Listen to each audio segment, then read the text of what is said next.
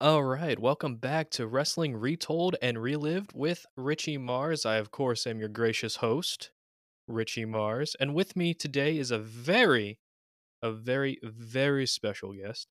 He is a veteran of the podcast scene. He's done this for quite a bit. You might know him as Scott from Shoot the Flick, but I know him as one of my dear best friends, Scott Eisenberg from Shoot the Flick. Scott, great to have you here. It's great to be here. Honestly, yeah, now that you said it, I've been podcasting for a long time. Yeah, about like three or four years, or has it been longer? uh, Shoot the Flick has been, we're about to finish our third year with Shoot the Flick. And before that, I did other shows. So I've been podcasting for like six or seven years, give or take. That is insane. Yeah, it's been a while. Yeah, well, thank you for uh, joining us on the show here today. And uh, today's topic is a very special topic because a lot of people call it the apex of pro wrestling before mainstream interest declined. That is Rock Austin 2. When I toyed with this idea of going back and reliving all these past feuds or topics, I asked you which one would you be most interested in doing? And you picked Rock and Austin. Why is that? Okay, first off, this is arguably one of the biggest feuds of all time, given at the time two of the biggest baby faces in wrestling, maybe two of the biggest baby faces in wrestling, period. I'm a huge rock fan. I've always been a gigantic rock fan. And Austin was he's up there for me too, but it's just crazy to think at the time you had these two as even the rock said during the feud two unstoppable forces meeting on the biggest stage to fight, and neither of them were going to give an inch. I wasn't watching during this time. I was a little bit too young. I think I was, I think it was like five or six when Rock Austin 2 happened. When did your fandom start? And was this like a big part of that? I actually started as a WCW person. Really? I didn't know that. Yeah, I was a WCW fan before I was ever watched WWF, WWE. I was a huge fan of Kevin Nash. Like I came up right as the NWO became gigantic. Like it was it was almost unavoidable when you were that young. Then as time started going on and I started watching WWF, I quickly gravitated to The Rock because he is one of the biggest characters that has ever existed. He was the most electrifying man in sports entertainment. I actually remember watching live. WCW said Mankind was going to win the WWF title. And I remember switching over because they thought, oh, we're going to spoil what WWF is going to do. And everyone turned to watch Mankind win the WWF title. It was the biggest miscalculation. So, do you think that was the point where you switched from a WCW fan to a WWF WWE fan? Or do you think that happened later down the line? I think that's kind of close to where the switch kind of happened. Like I followed WWF, but I wasn't like crazy big into it yet. But that that was like the big like, oh, I'll switch over, and then I started getting into more of that stuff, like more of WWF storylines and stuff, where Austin gets run over. I watched that tape a lot. The story really does begin to the return of Stone Cold Steve Austin. He wins the Royal Rumble. yes, his third time. His third time, never been done before or since. probably Eh, I, I was gonna say probably won't be done again, but it probably will be done again. I assume by Roman. Possibly. Next month at No Way Out, The Rock beats Kurt Angle for the WWE WWF title in a very good match. And now we're on a collision course to WrestleMania 17 Rock versus Austin. You don't do this very often in wrestling. You don't have two of the top baby faces fight each other, just like you don't have two of your top heels fight each other. It's something that doesn't get done frequently. You because it's like it's so much easier to have a heel face dynamic and build it that way than to have two faces fight each other. So you have to give a reason for these guys to fight each other and it, like yes, the WWF heavyweight title is the big reason, but you have to give them more than that. I'll also go one step further. I don't think any company in the wrestling industry has been at a point where you had two baby faces that are legitimately at like the same level, if not 1A, 1B. Uh, I don't think wrestling has been the same again, where two guys break out into almost mainstream popularity during this time, and their popularities were pretty much dead even, if not very close to. Well, another big thing about this is like the reason the Attitude Era gets so much love, and we we've had this argument before off air constantly. I think the talent today is greater than the Attitude Era's talent. I, I but the attitude but the attitude era gets so much more love because at any given time just even watching this feud you had the rock austin taker kane triple h kurt angle chris jericho as much as i don't like bringing up his name chris benoit was in there you had all these guys who at any given point and i'm sure i'm forgetting some could have been world heavyweight champion realistically. The talent pool of main event stars where you could like plug in and plug out at a moment's notice and it wouldn't feel weird or forced. Everybody was a viable contender at any time. There wasn't anybody who felt kind of out of place. The Rock and Austin, as far as I know, never had backstage quote unquote heat with each other. They never disagreed. It was more professional competition where it's like I'm the top guy. No, I'm the top guy. And now you have these two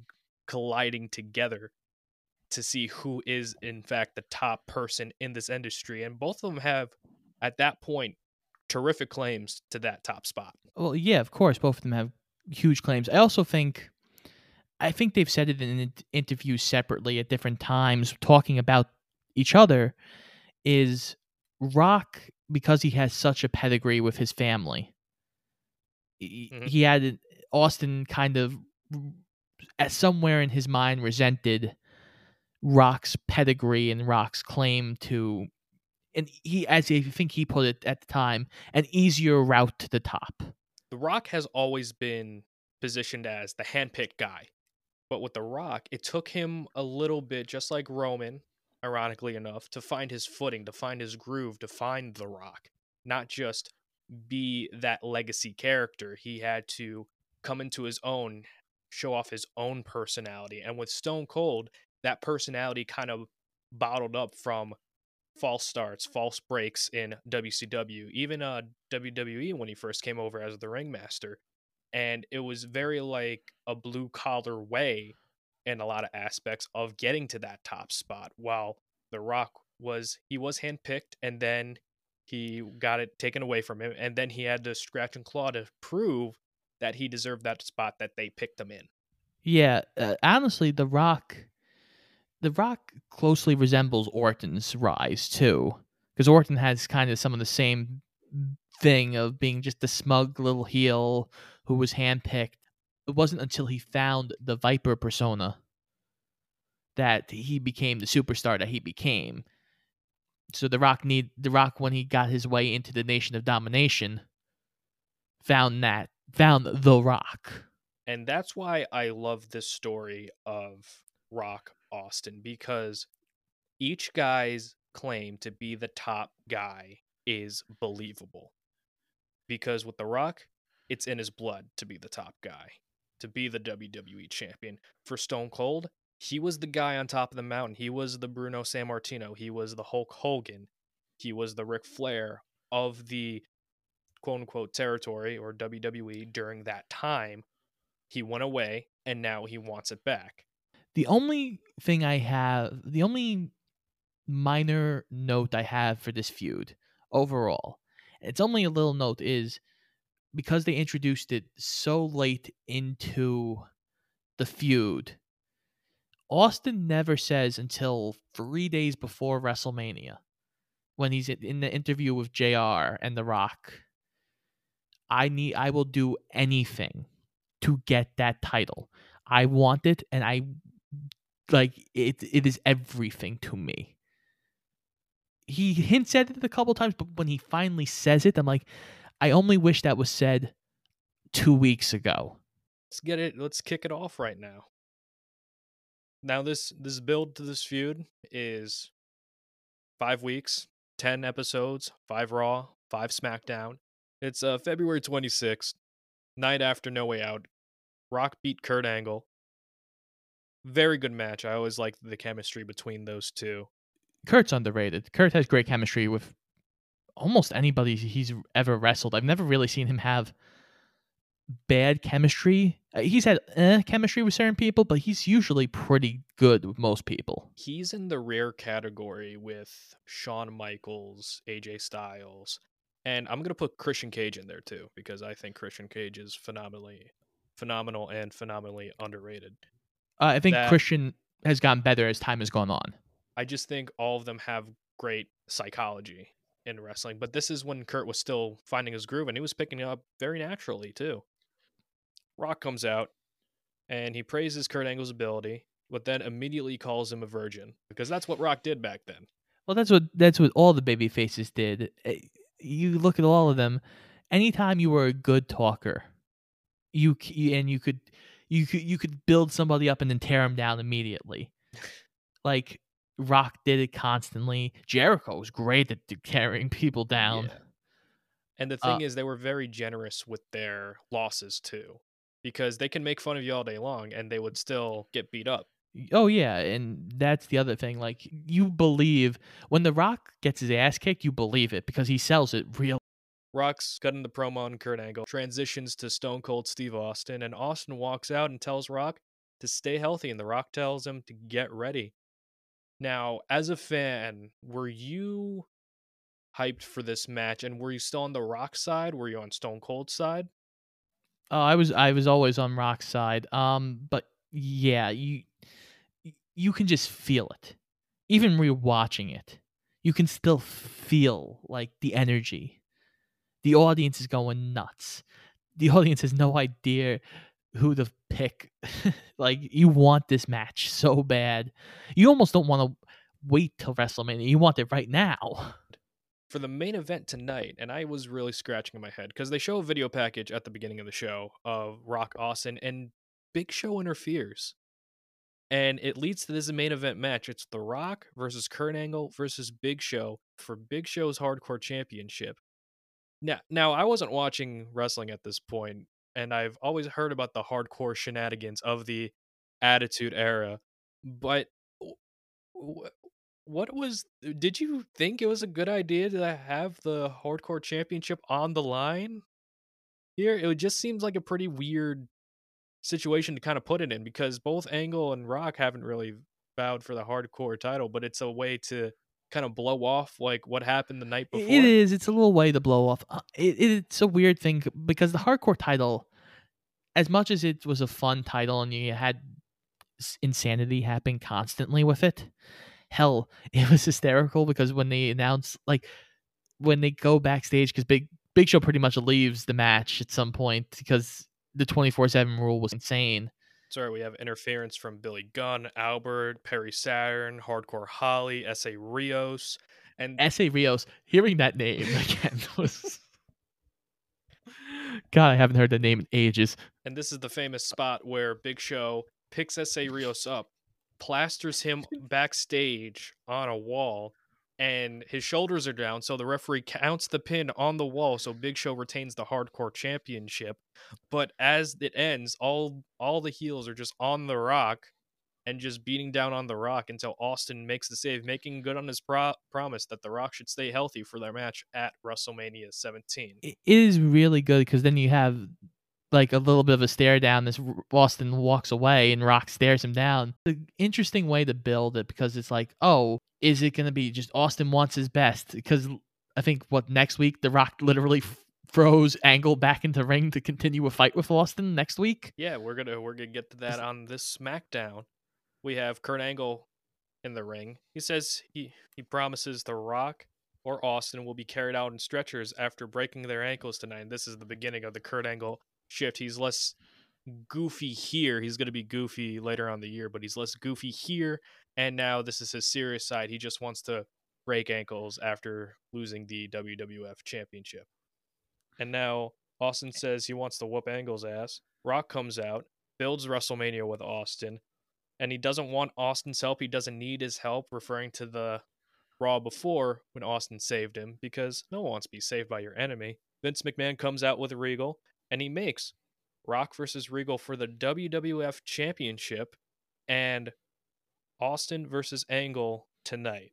When you have a match that's scheduled in the middle of the show for the WWF Championship or the WWE Championship, is it kind of a waste of a not a waste of a match, but just like a waste of a stipulation because we all know that Regal isn't going to win. Is it just kind of something that so the crowd can say, "Oh, we saw a WWE title match"? Well, yeah, it is. It is a bit that like we saw a WWE title match. We all know Regal wasn't gonna win because Regal's not that. Unfortunately, Regal was never that caliber wrestler. He was never like top guy of a company wrestler. He, yeah, he wasn't in that position. No, he he was the commissioner. Hell, I I laughed when the Rock brought up that he drank pee. it's such a dumb thing. I think McMahon even mentions like he wants this to be the biggest WrestleMania ever. He doesn't want anything to happen between these two, so he wants to keep them kind of separated.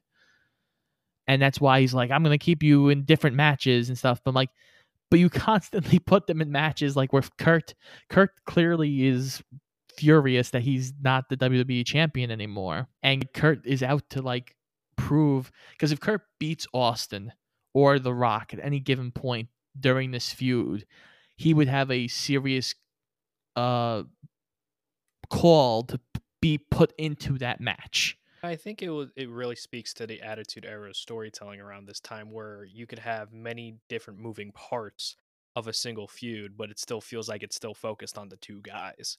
Rock versus Regal. Rock wins by DQ when Kurt Angle interferes. And now we're at the Kurt Angle, Steve Austin. Rock comes out in commentary. Regal comes out to interfere, and The Rock kind of makes the saves. And there's a little tease at the end. So Austin stuns Regal. The Rock teases the Rock Bottom, Steve Austin, and they just stare each other to close the show. Yeah, I think I think it's Heyman who says on commentary he where he goes, Rock could have just dropped him right there it is a fun way to play with these two because they do it they do it very well the two of them playing off each other. And it is a nice little like tease because this is something that i think current wwe has a problem with. At least they did more recently is they as much as you have your two guys who are in this feud have to fight constantly. They have to always be touching each other. Rock and austin we are what? This is week two now. We're still in the first week. We're still in the first week. They haven't touched each other yet, really. Nope. It was just uh, this tease at the end of it. Like they they've talked, they've they've teased it, but they haven't. No one's thrown a punch at each other yet. No one's rock bottom. No one's stunned. We are building this tension. They haven't fought in a tag match. They haven't fought like in a singles match we are just building the tension of these two and it's a nice slow build so far. Kick off of the second week and triple h calls out steve austin saying we still have unfinished business from no way out. Austin comes out. Kurt angle comes out because he's still sore about smackdown. The rock comes out for the save and a match is made later that night triple h and kurt angle against the rock and steve austin in the main event. Now, when you think of high caliber stars of the Attitude Era, these four come to mind immediately. Yeah. Again, other than Undertaker, there aren't four bigger stars at the time. Like Taker is the only guy you sub into this match that could take one of them out realistically as a top four guy. And even then, you could make the argument that one of them is still better than Taker. If you were to say who's your Mount Rushmore of the Attitude Era, you would have a solid argument for any combination of eight to 10 names of that time. Yeah. And uh, there's a little wrinkle in the Austin Rock feud when Debra goes to Vince McMahon saying she liked being the assistant commissioner, but now she wants to go back to managing. And Vince is like, "Well, all right. Well, I'll give I'll give you a person to manage." So he announces before the match that Debra, as of right now, will be managing The Rock. And Debra is Stone Cold Steve Austin's wife at the time. Just another stoke to the flame of this feud. Oh well, yeah, because this is partially playing off of the McMahon Austin feud that lasted for years. It seems like When Steve Austin is making his entrance, he just grabs Vince by the collar, and you just hear Vince go, ah! And then that's when the match kicks off, and the match ends with Steve Austin hitting a stunner on Angle, but Debra gets up on on the apron, and Steve's like, "What are you doing? Get down from there!" And as he's doing that, the ref turns around and the Rock's on top of Angle for the pin, and now Debra is celebrating her client, The Rock, with the win, and Steve Austin is bewildered right now from what has transpired. Now, this is where we get to the Debra arc of the storyline. How did you feel about Debra's involvement? Did you think it was necessary? And if so, why or why not? yes and no. I- Is it necessary? No, it's not really necessary. Like they could have just kept going where they were going, and it would have worked. But it does add a little bit to, again, the argument of two baby faces have to have a reason to really fight each other. Like the title is again at WrestleMania, that's what's important. But for them to fight right now, this gives them a reason to fight on Raws and SmackDowns. It's to boil over into Austin warning The Rock to make sure nobody lays a hand on Debra or it's his ass. And we're to find out if The Rock can hold up that end of the bargain. So we fast forward to SmackDown where Debra goes to Vince and saying, Why, Why'd you put me with Rock? And Vince is. he- he- He's sincere, but he's very insincere in this moment where he's like, Well, Debra, I, I see you as a high quality manager, and what better person to manage the WWE champion than you? Vince is very much toying with him, and, and Steve Austin says, This is exactly what I'm talking about. Vince has always looked to screw me, and this is his next thing to put me in an awkward position with Debra managing my opponent for WrestleMania. It's also kind of a tease where you, you could kind of see V- Vince and Steve play up their rivalry here. Of course. And of course, what happens after the match at WrestleMania, we could see, we could ask questions. Well, was she planted there by both of them? It asks a lot of interesting questions that unfortunately weren't very much followed up on. But when we get to the match, it's The Rock versus Rikishi and Haku in a handicap match. And The Rock wins with a rock bottom, but Rikishi and Haku attack him after the match, and Debra tries to stop him. But then Haku traps Debra's arms, and now she's in the corner post and might get the dreaded stink face Rikishi was saying. I'm just to back that ass up on Debra and just hit her with the stink face. But as she's in position, it, I was amazed how fast Austin was running to prevent this because his the glass breaks and he's already halfway down the ramp to stop it.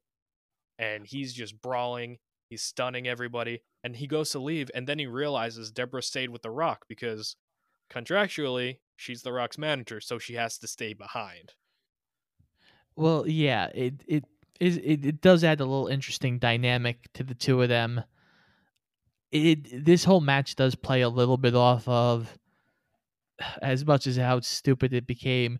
I did it for the Rock. Rikishi, he was such a fun, goofy, loving character. The fact that they tried to make him like the bad heel still baffles me to this day. Well, that's why they switched it over to Triple H after the fact because they knew it wasn't really working. It, it's kind of like uh, a plot twist where it's like, all right, the main character is made out of broccoli. Does doesn't make sense. Like I didn't expect it, but doesn't mean I like the twist. It just makes no sense.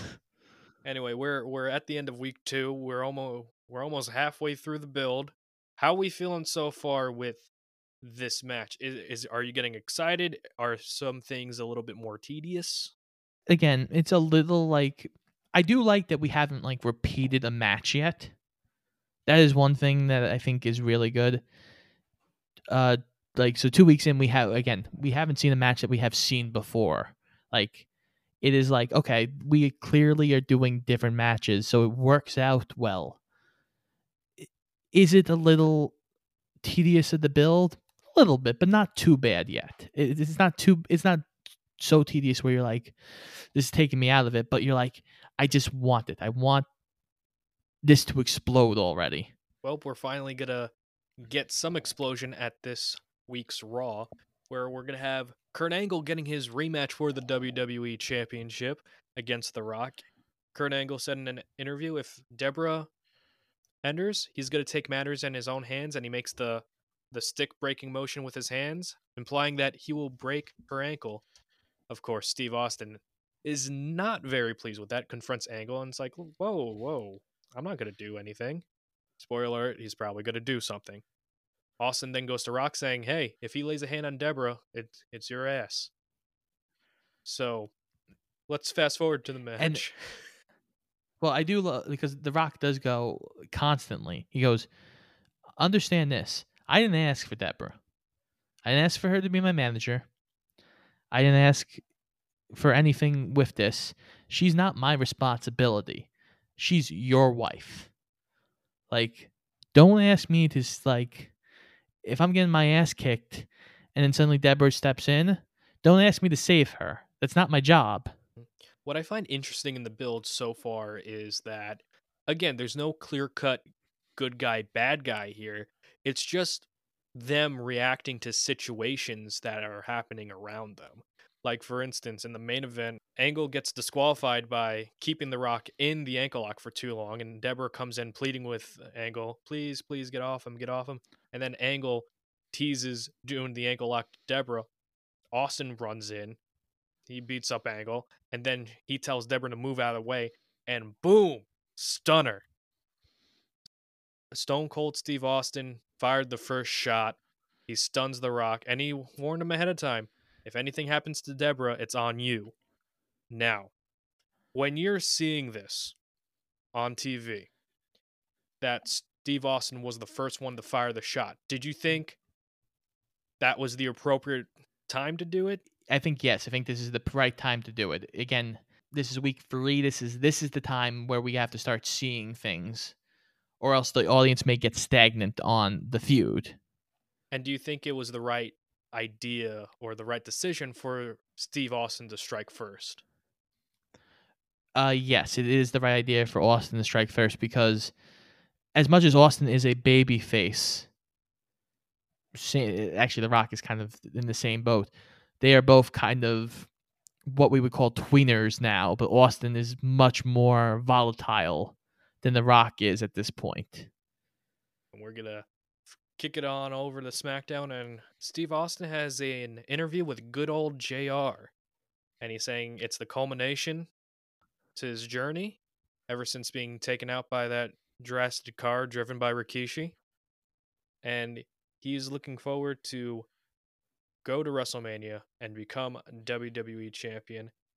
And says Vince is still on him because he's paired up Debra with The Rock, and he's still blaming Vince for some of the not the shortcomings, but what's going on in the uh, World Wrestling Federation as a whole in his career. And he is hyped up so much, in fact, for this no disqualification match for Austin and Angle.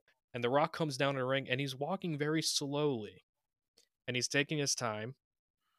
And Steve Austin is down the ring and Rock throws Angle in the ring. And uh, they're asking Rock, why are you doing that? And he's Rock's like, oh, The Rock just wants to make sure this match continues fairly. And then The Rock finally can't stand it anymore and he wants his revenge now. He knows he got stunnered on Raw. He wants to rock bottom Austin. He goes for the rock bottom on Austin. Angle interrupts. So now Angle and Rock are brawling for a bit. And then The Rock rock bottoms Angle. And then he turns around and wham! One more stunner.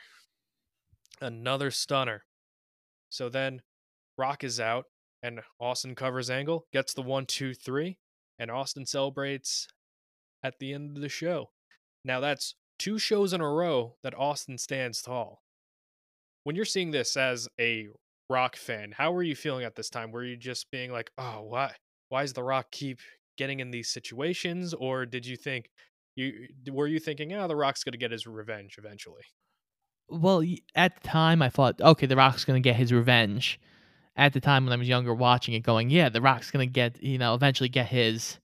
But even rewatching it now, I was almost a little scared because I, I don't remember this everything perfectly. You know, it's been years since I've watched the build up to the feud. I've watched the match a bunch of times, but the build up I haven't watched.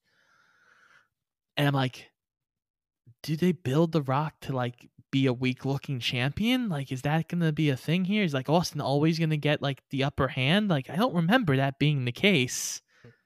especially around this time or for the majority of Steve Austin's time, very rarely was he ever looked as weak in a build.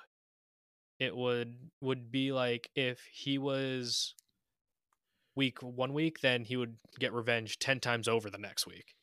And it's it's kind of like the Bugs Bunny effect where you think, "Oh, we got Bugs wh- right where we want them, and then all of a sudden Bugs like drops a giant uh ton weight on your head. You know, it's kind of like that effect, like the Roadrunner effect. Yeah. Bugs Bunny effect. It, it is. It definitely is. Uh, It is. I I, I think it having Austin keep this upper hand early does add a little bit to as we get forward as the Rock does play this game a little more effectively. It's just nice to see that they built this so well. They really did build this really well because now we've had a couple of instances of explosion, but not not the big one yet. It's like we're gonna get to that explosion, and we're gonna get to it right now because next night on Raw, this is the start of Week Four, and now we have The Rock waiting for Steve Austin's plane because Steve Austin is having flight troubles, and The Rock comes out to the ring. He's like, Steve Austin doesn't have plane troubles; he has Rock troubles. And then he goes to the back, and he has to prepare for his handicap match. It's champions versus maybe challengers. I don't know. It's The Rock and Chris Jericho against the the formidable team of William Regal, Chris Benoit, and Kurt Angle. And the end of that match is pure chaos. The Regal pins Jericho, which sets up their match at WrestleMania. Let me back up a little bit. So Coach is at the airport and he's interviewing Austin. Stone Cold, The Rock just uh He's waiting for you, yeah, basically. the co- coach is just saying he's wait, waiting for you. He's like, is he now? It's like, oh, thank you very much. The Rock, Steve Austin is now. Stone Cold's gonna just go over there and whip the Rock's ass. By the way, give me my bags too while you're at it. uh, coach. Match is over. Pure chaos. Steve Austin's music hits, and he's hitting everybody in sight. And he wants to go for another stunner on the Rock because again, Rock called him out. So the logical thing is you you want a stunner in him again. But Kurt Angle interferes, and then Steve Austin takes care of Angle. But as he's turning around, The Rock, boom, hits Steve Austin with the WWE title. And now Chris Benoit is on The Rock. Rock tosses out Chris Benoit. They're both, and I thought this was like a great shot, a great planned shot. Now they're both like woozy, they're both a little wobbly. They hit back to back. They turn around, and The Rock is just a split second faster and hits the rock bottom on Stone Cold Steve Austin. Oh yeah, it, it it- is a great way to get the Rock back his heat. It's this whole chaos as much as you. That's the way it's described. You described it earlier because it is chaos. It's just great to see when Rock just drops him, and you're like, yes, here we go. There's so much going on. Like you have The Rock hitting Austin with a title belt, then you have Benoit coming in on The Rock, and The Rock finally overcoming Benoit, and them both staggering to their feet, and then they hit back to back, and they both turn around, seeing who's there, and The Rock just instinct rock bottoms Steve Austin, and that's how we end the show, and that's how we're gonna get to SmackDown too. This is probably my favorite part of the build. I'm not gonna lie. It is Jim Ross interviewing both The Rock and Steve Austin.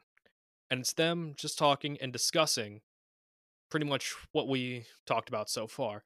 Debra being involved, why the match at WrestleMania is the most important for him. With Rock, it's all about legacy and proving that he's on top of the mountain, that he is WWF, he is the champion. This is who he is. With Austin, it's about gaining everything he lost since that neck injury, since he's been run over and he says, "I need to beat you, Rock. I need it more than you could ever imagine."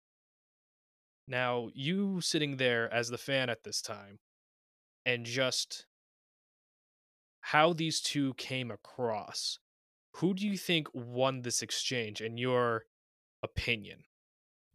I think even as a rock, I think Austin wins this exchange, but not by much. I think both of them do an amazing job for an interview segment to build a feud, to continue this build is amazing. I don't think WWE has the balls to do this again. Something like this. I don't think I've ever seen it since then, where you have two people in an interview room talking. In current day WWE, we have the split screen where they're not in the same room because it's like, oh, we don't know what's going to happen right now. But now it's kind of like uh, they they did this later in uh, 2003 with Kane and Shane, where they're just at a restaurant and it's like a scene from a uh, mob movie, and they're just talking about how they're gonna decimate each other. It, it's not as quite dramatic as it's now because it's still in the the wrestling setting where Jr. is interviewing. It's a 10 minute segment with The Rock and Austin going back and forth, describing why this match and why the WWE Championship is the most important thing in the world to them. And there's no script. Steve Austin and Jim Ross said they didn't have any script of what they were going to say. Rock was going to say some things. Steve Austin was going to say some things in character and just kind of bounce off and just kind of go from there. Now, I find that amazing that they carried a compelling 10 minute interview segment, and both of them here were at the top of their game. You only let that happen when you trust two people, or even three people, because you got to trust Jim Ross too. When you trust three people inherently to do something, and these three guys delivered, because you can't discount what Jim Ross does. As much as Jim Ross is the neutral party here, as neutral as he can be because he was a stone cold homer forever. Everyone always knows he was. Uh, he does a great job letting these two guys just build the. What do you think of The Rock personally? What do you think of Stone Cold personally? Like, it's just the perfect questions, the perfect responses and it does so much more for this feud. And the thing about like the when we brought up was Debra necessary? No, she wasn't because right here at, in this interview, Stone Cold says, "Forget about Debra. It's over. It's done. Basically, she doesn't matter anymore. Now we're on to the final stages of what this is." I do agree with uh, like that some aspect, but Debra was that that kind of match, you know, that match to yeah start the flame, that gasoline trail to what we are going to have at WrestleMania. Where was she completely necessary?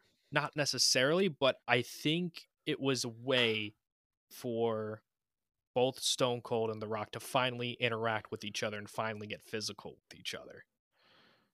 Well, yeah, again, because they're both baby faces, so you have to give them a reason to interact. And like you said, the whole personally, I don't care for Steve Austin. Personally, I don't care for The Rock. And just how they're interacting with it. Even even Stone Cold admits during that sit down that The Rock brings the best out in him and he brings out the best in The Rock. And at WrestleMania 17, they're going to create magic. And you could tell by Steve Austin's demeanor, but he he was fantastic in this promo segment and he's just both of them are just staring each other down, but Steve Austin, you could like hear the serious the venom in this there's no comedy which i was surprised because these are probably the two most not comedic wrestlers but they're the ones that added a, a level of humor into their feuds and rivalries even when they did their first rivalry there was a lot of haha with the throwing the intercontinental championship off the bridge.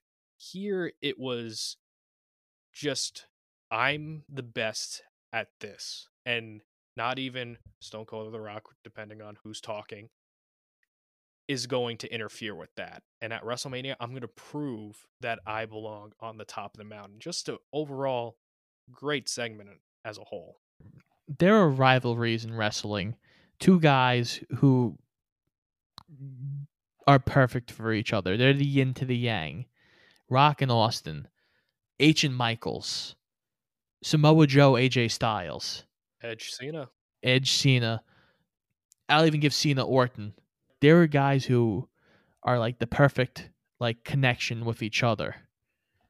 And y- you don't have it as often as I think wrestling eh, ha- needs it at times.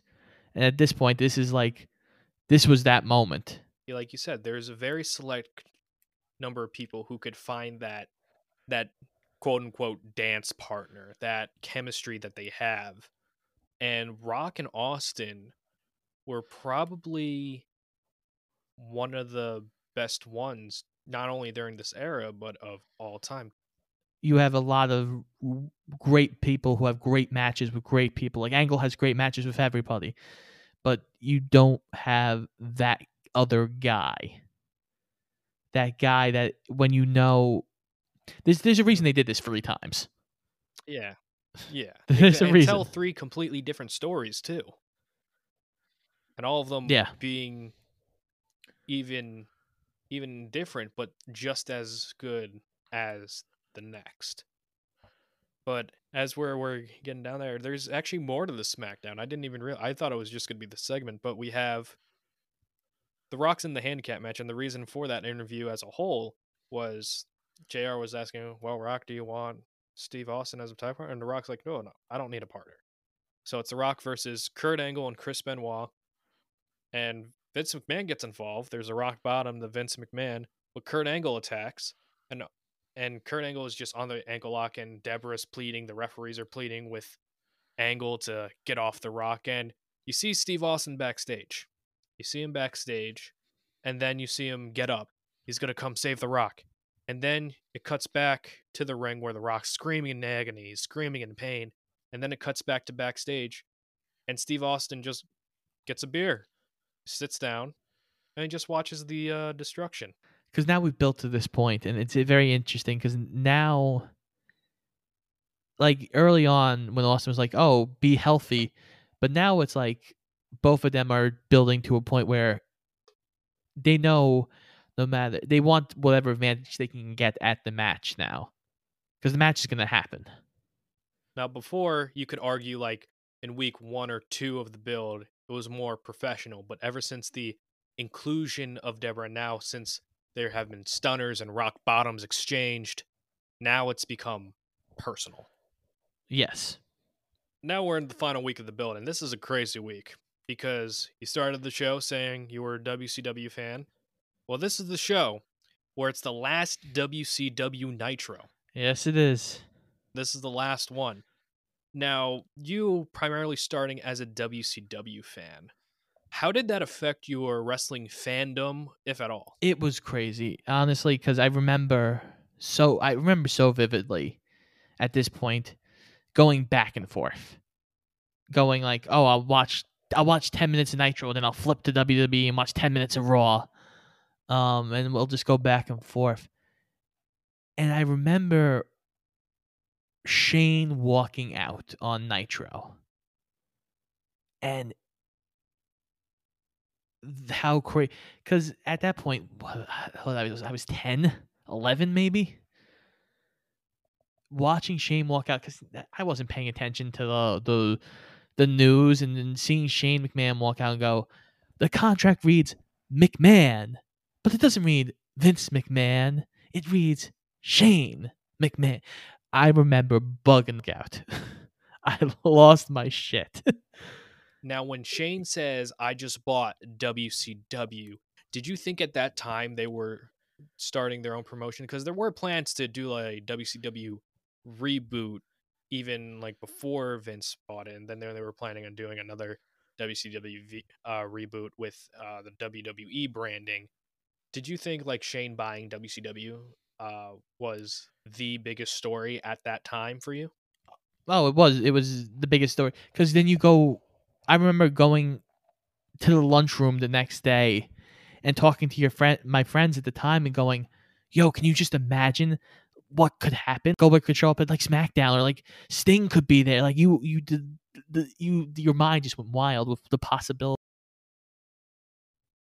So we get to the main event, and the main event could be could have been a legit pay per view main event because you have The Rock and Steve Austin against the Brothers of Destruction. Now, if you were to categorize again four stars or four or five stars, these would be the guys who would define that attitude era. So it's very apropos that they finish the final Nitro versus Raw with this match. Oh, it is.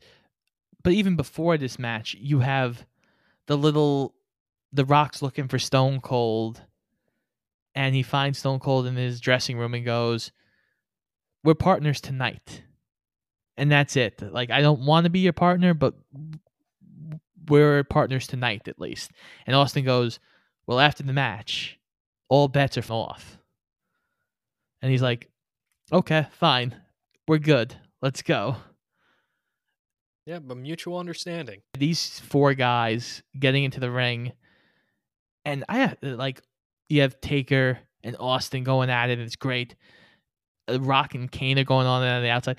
Rock again selling great for Kane throws him into the table. And Rock's like, oh God, my stomach, God. Yeah, Kane and very underrated big man too.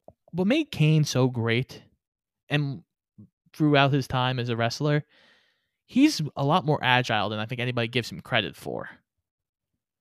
Absolutely, yeah. Like Kane always had, he had the clothesline off the top rope. Like Taker had the old school, but like Kane just he just moved quicker. This match ends with Triple H interfering because he's facing Undertaker at WrestleMania. Clocks Taker in the back with a steel chair. Austin goes over, pins Taker, and as Austin's celebrating, he asks for some beer. Rock is just staring Austin down. Austin's busy opening his beers. And you could see like a beer on the ground that Austin already drank. You see the Rock's foot gently just brush that beer to the side. The Rock spins Austin around, kicks him in the gut, and delivers his own finishing move. He hits Stone Cold with the stunner it's just adding a little bit to the personal. It's a personal thing to hit like Stone Cold with the Stone Cold Stunner. And this is, I feel like this was the first real time people were doing that. Like, this was the start of like, oh, I can do your finishing move on you. And it's like a cool thing. Like, you weren't seeing Hulk Hogan jump off the top rope, hitting an elbow drop like Savage. I don't. I don't even think that would be physically possible. That would be scary, man. that would be a scary thing watching Hulk Hogan fly off the top rope. That's something I need to see. Not now though. No, his, no. His his back is destroyed. Uh, also, God, just I don't even know if he could get to the top rope if he wanted just to. Just the image is all I need. Someone out there can do that somewhere. No one was doing each other's finishers really that much. Well, you had Kane and Taker, but they're brothers. It, it it's in the family. You could do the choke slam, you could do the tombstone, you could do anything. Yeah. But this is a more personal. These are two guys going at it and trying to one up the head game with each other, whether intentional or not. And this is the final stamp on that road to WrestleMania. The Rock hitting Austin with the stunner, giving him a taste of his own medicine. He, Austin was ahead early. Rock came back and tied him. Basically, it, it evens it out which is a good parallel for their careers too. Austin was always in front, but The Rock is just as strong and just came back from behind again. Exactly. And then it leads to this this final little showdown. Yes, it does. And it is the final face off. So Austin comes out, calls out The Rock. Vince comes out. He's saying, I'm not letting anybody ruin my WrestleMania. And The Rock comes back out, or he comes out. And Austin's like, So you like beer, huh? we're going to do a little toast for you. So here's to your health. Here's to your happiness. And here's for me winning the WWF title at WrestleMania. And then he smacks Rock's beer can. And then The Rock responds in kind. He's like, here's to your health. Here's to your happiness. And here's to The Rock winning at WrestleMania 17. And then clunks the beer again to Austin. Then they're just throwing punches at this point. They're they're just going for broke. And Vince is like, no, no. And then he's calling the referees down. He's calling all the superstars down. You have Billy Gunn, you have Crash Holly, just Yeah, separating them. What's Crash gonna do? Uh, he's gonna do a lot. He's the Houdini of hardcore. He could do a lot. He can make them both disappear. But everyone's splitting up, and they're splitting them up in like separate dress dressing rooms. It was like a hockey fight out there. Oh, yeah. all of them. Uh, but I have to say, whenever Rock's in these brawls, I feel like his arms don't move at all. It's like one of those Sock'em like robots, but it's like it never fully extends. It just kind of like like gets stuck into place. Yeah, it does a little bit, but again, this was this was meant to be a quick like we're we're gonna get these guys separated as quick as It, possible. it was the final tease before the the match at WrestleMania 17, and this show ends with the the famous video package, "My Way" by Limp Bizkit. Now, as far as highlight packages go, or as far as promo packages go, what exactly makes this one the upper echelon? Because this has been for when I think of like highlight packages and what I see on online or just among fans on what's the best highlight package, this is always in the top three, usually at the number one spot. What makes this highlight package that special? a well a a lot of people who do those rankings it is part of your childhood part of what made you love wrestling in the first place like you connected to that memory but it is great because you have these two guys who who are again the top of the industry and the song like you'll see things my way. This is going to be my time. I'm going to be champion. And it's just the energy the build the stop in the middle just like where you get the just one more fight and i'll be history. Like just a little slowdown adds to the build because then you get the them looking at each other and it's just everything about it. Wwe when they used to do these packages were great at it and i miss these packages so much You go back to that line, just one more and I'll be history. And that has like a double meaning because they uh, whoever wins is going to be solidified into history as the top guy and the one who loses they will be history and never forgotten again obviously that's not true with either of these superstars but the feeling is like this is all on the line this is what the entire attitude era wrestling has been building to was this fight right here and we're gonna get it. Yeah, honestly, there's only one. The only other, like, as much as there were some so many great packages, the only other one that I remember as vividly as this one is the. I want to say it's like the first Hell in the Cell, where they're talking all the biblical quotes and stuff, and whoever they like paid to do like the the Hellfire voice was like great at what he was doing. Um but it just it's just so perfect. And it it put all these moments together in such a way that you were just so ex- you were already pumped and it just drove you over the edge waiting for this match. Well then let's get to the match shall we yes let's Now, this is WrestleMania 17, Rock Austin 2. And it goes for 28 minutes, a little over 28 minutes. And before the match, a very interesting thing happens. Howard Finkel announces this match now has no disqualifications. The announcers who are Jim Ross and Paul Heyman are scratching their heads saying, "Why why why is it no disqualification?" Now, as as a fan, you watching back were you just like, oh yeah, no disqualification, or did that kind of like raise uh, some eyebrows or question marks in your head, saying, "What's going on here?" at the time because I am still I was still decently young.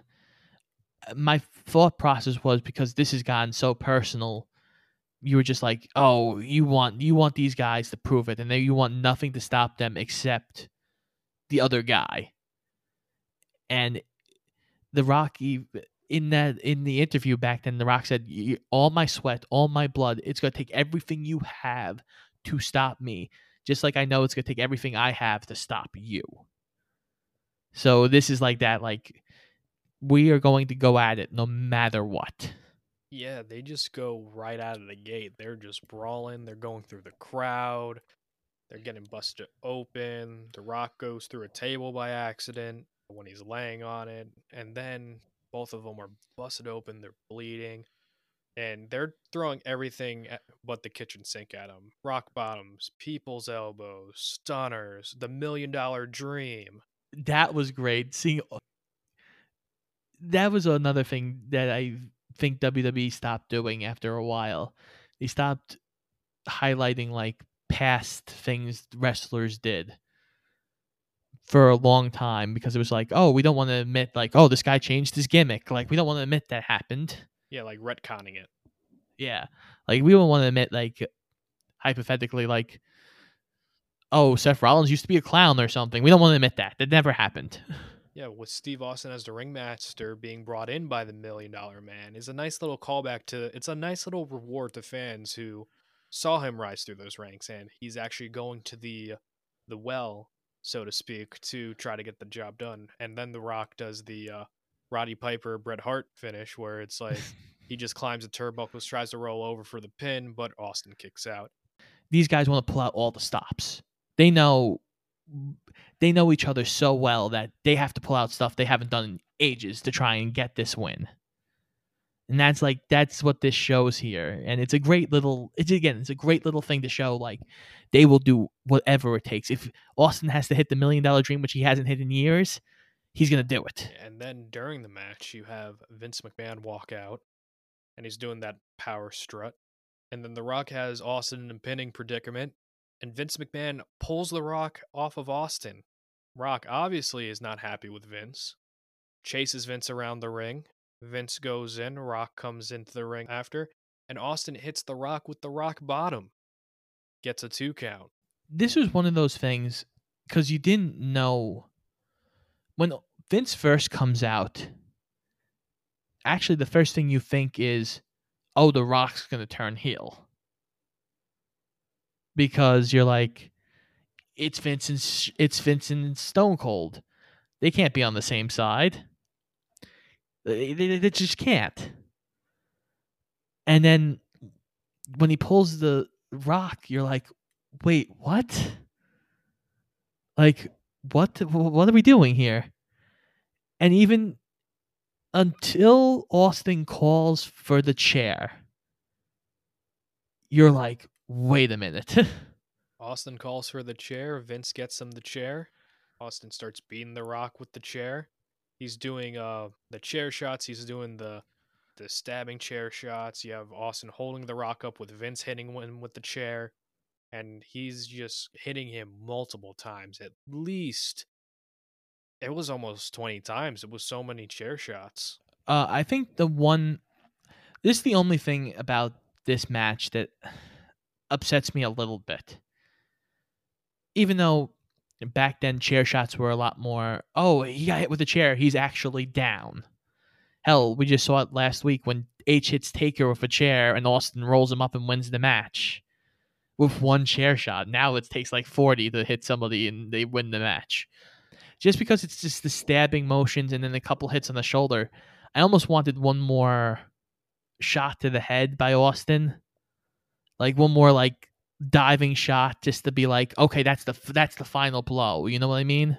At this point, The Rock has kicked out of the stunner, kicked out of the rock bottom, kicked out of a chair shot, and now Austin is desperate. He is just going to town with these chair shots, and it almost seems like a little not anticlimactic, but it's just like, oh, that's what took The Rock out. Yeah, like it, there should have been just like one more really good chair shot. You know what I mean? Mm-hmm. This one more Vince picks him up and Austin just charges at him and gives the one more big leap and that's it. You know, one one more Mortal Kombat fatality blow. That's what you're yes. looking for. But so. you know, it, it's it, again, it it's it's nitpicking. It really is mm-hmm. because chair shots again back in the Attitude Era were a little more damaging. Right. So it's it's forgivable. But nowadays, you because you have a mindset where we've seen again people take forty chair shots and walk away. right. Austin wins the WWE title. He does. He's celebrating with it. He's celebrating with the championship. And he holds out his hand to Vince McMahon, his mortal enemy since 1997. Yep. And they shake hands. And a new era is born with the Steve Austin Vince McMahon partnership in Texas, Stone Cold's home state. And everybody loses it. And now you as a fan at this time and watching Steve Austin turn heel, turn into a bad guy, the equivalent of Batman shaking the Joker's hand and them running rush shot over Gotham, which would be pretty awesome. Yeah. Unfortunately, it doesn't really happen that way in uh, WWE. Now, what was as a kid? What was your reaction to this mind-blowing moment? uh, shock. Shock. Because, again, as you said, these guys have been feuding for what, four years now, basically? For like, this doesn't happen. You almost. It, it, it's like a nightmare. You don't.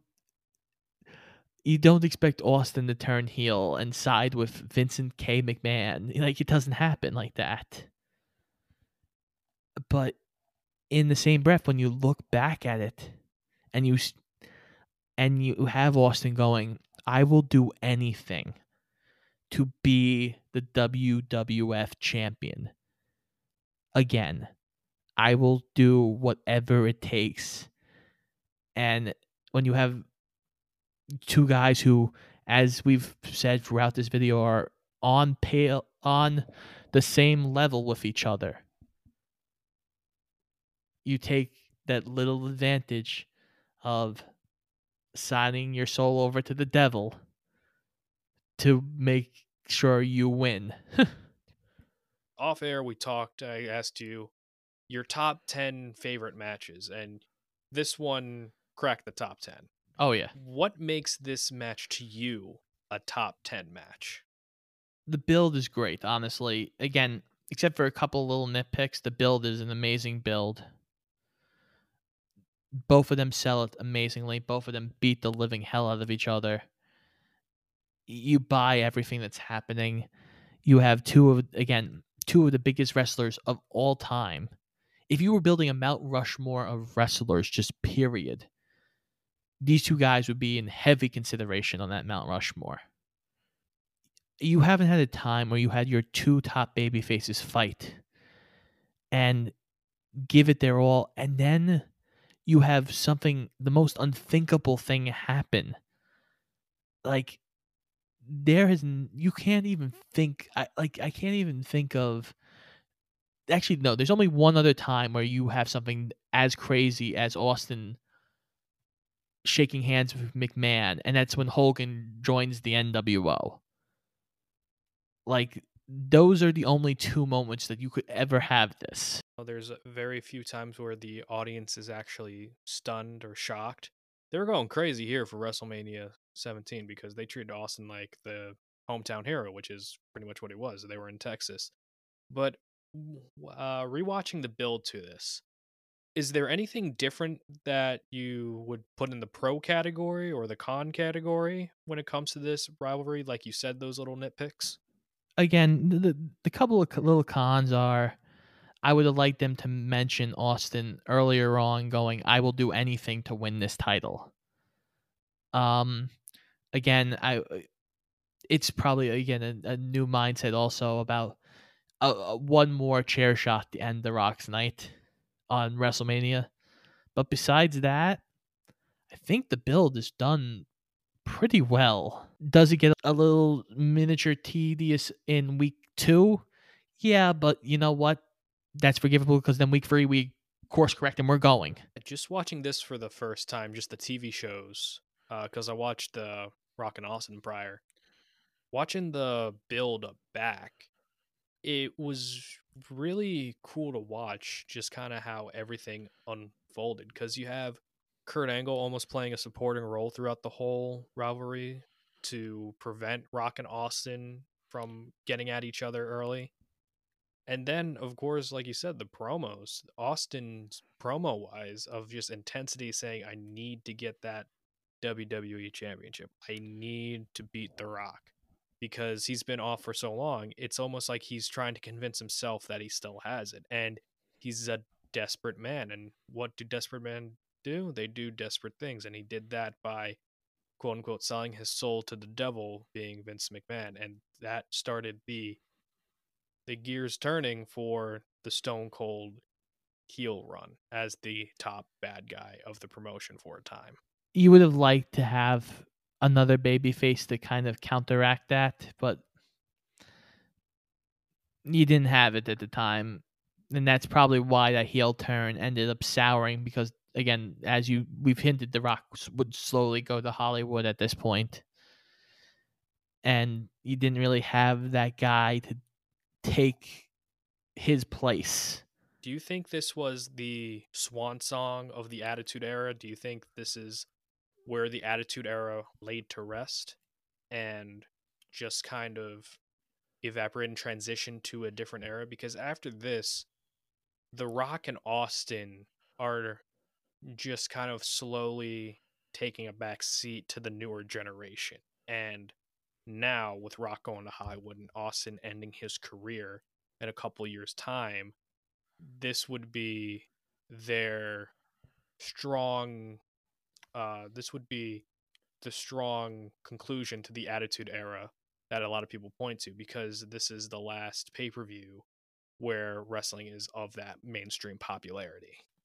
This is probably the thing about the attitude era and these errors we like to try and put boxes in no ever ends on top so this is this is like the last moment this last this is the last big like epic moment. But everything after this is still the attitude era and it goes out with a whimper. Like that's the thing you never end on top. You always end eventually on the bottom and that's when you have to start over with the new era. So yes, this is the last big glorious moment. But this isn't technically the end of the Attitude Era. The couple months following this is the end of the Attitude Era. Final question. We've made it to the final portion. Now, a lot of us wrestling fans are familiar with the star system. I'm going to give out a couple categories. You tell me how many stars you would give it, like if you were to do a movie, like on movie podcast shows like Shoot the Flick, which is av- which is available on Wednesdays on your podcast oh, yeah, providers. No. now, for the match quality, the promos, and the build, I want you to try to give a ranking out of five stars for each of those things. Uh, the the match quality, it's five out of five. Like again, these you, you have two of the biggest baby faces of all time beating the living hell out of each other and both doing whatever it takes to win. And then you have the twist at the end, which at the at the time blew my little brain out of my head. Basically, it was so shocking. and then the build is the build is still great. It really is. I, again, maybe it it it started maybe a half a week too late the the the, the hitting of each other, but even still, that's that's a real big nitpick on my part. So mm, probably I'd probably again say five out of five, maybe four point seven five if I really want to be a nitpicky jerk off. Um, but it's probably closer to a five out of five.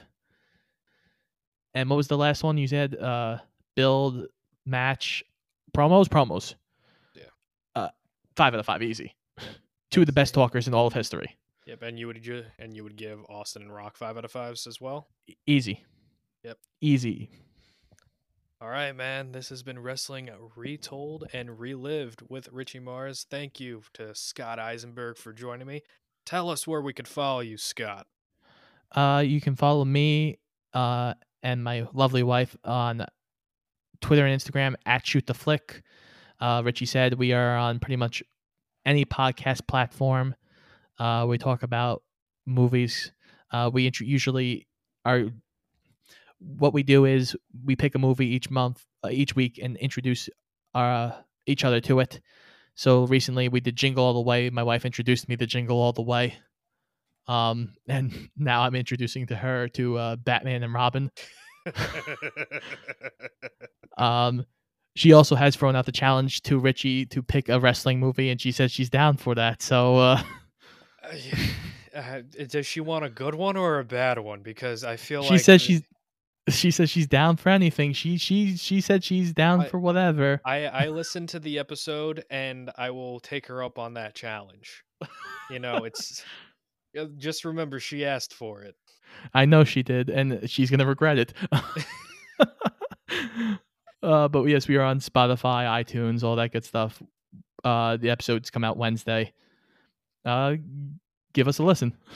Awesome. Thank you very much for joining me, Scott. And this has been Wrestling Retold and Relived with Richie Mars.